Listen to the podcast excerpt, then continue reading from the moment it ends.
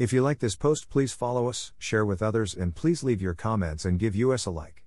For more information about us and this topic, click here, diningwithjesus.net. Please follow us and share with others. Translate this site into your preferred language. Look for our Google Translator in our homepage, diningwithjesus.net. Traduce este sitio en tu idioma preferido. Busca nuestro traductor de Google en nuestra página de inicio va, diningwithjesus.net.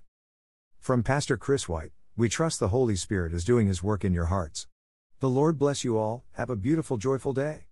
El Señor los bendiga. It certainly can be difficult to accept some of the sorrowful twists and turns that life brings our way.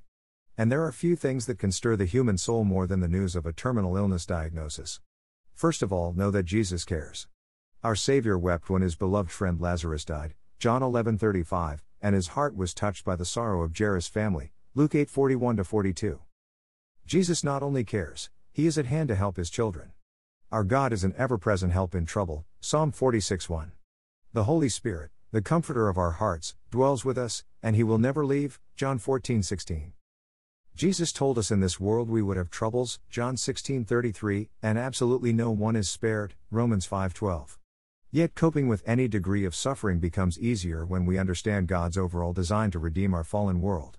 We may not be guaranteed physical health in this life, but those who trust in God are promised spiritual security for all eternity. John 10:27 28. Nothing can touch the soul. It is good to remember that not everything bad that happens to us is a direct result of our sin. Having a terminal illness is not proof of God's judgment on an individual.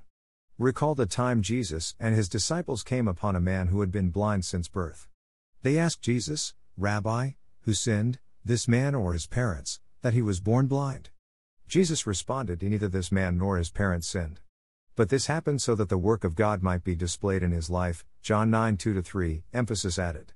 Likewise, Job's three friends were certain that his calamity resulted from sin in his life.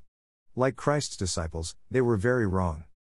We may never understand the reasons for our particular trials this side of eternity, but one thing is clear for those who love God, trials work for them, not against them. Romans 8:28. Moreover, God will give the strength to endure any trial. Philippians 4:13. Our earthly life is a mist at best, and that's why God has set eternity in our hearts. Ecclesiastes 3:11. God's plan for his children includes their death, which is precious in the sight of the Lord. Psalm 116:15. Ultimately, God's will for us is to glorify him and to grow spiritually. He wants us to trust and depend on him. How we react to our trials, including the trial of terminal illness, reveals exactly what our faith is like.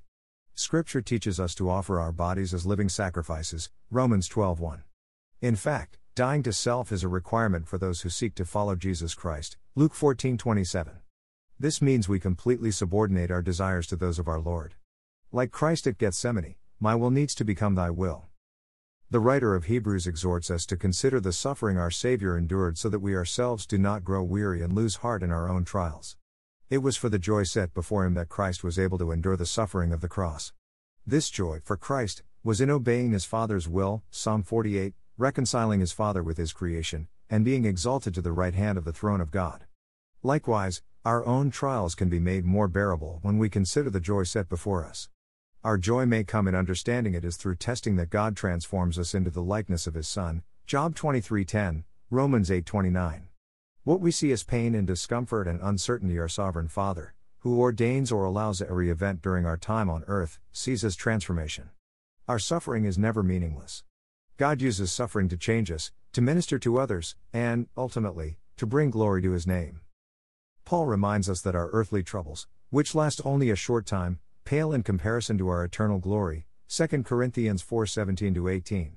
Commenting on these verses, one theologian stated, God will never be a debtor to anyone.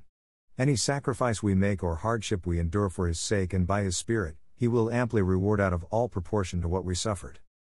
If you have been diagnosed with a terminal illness, we would humbly offer this advice make sure that you are a true child of God, having trusted Jesus as your Savior, Romans 10 9 10.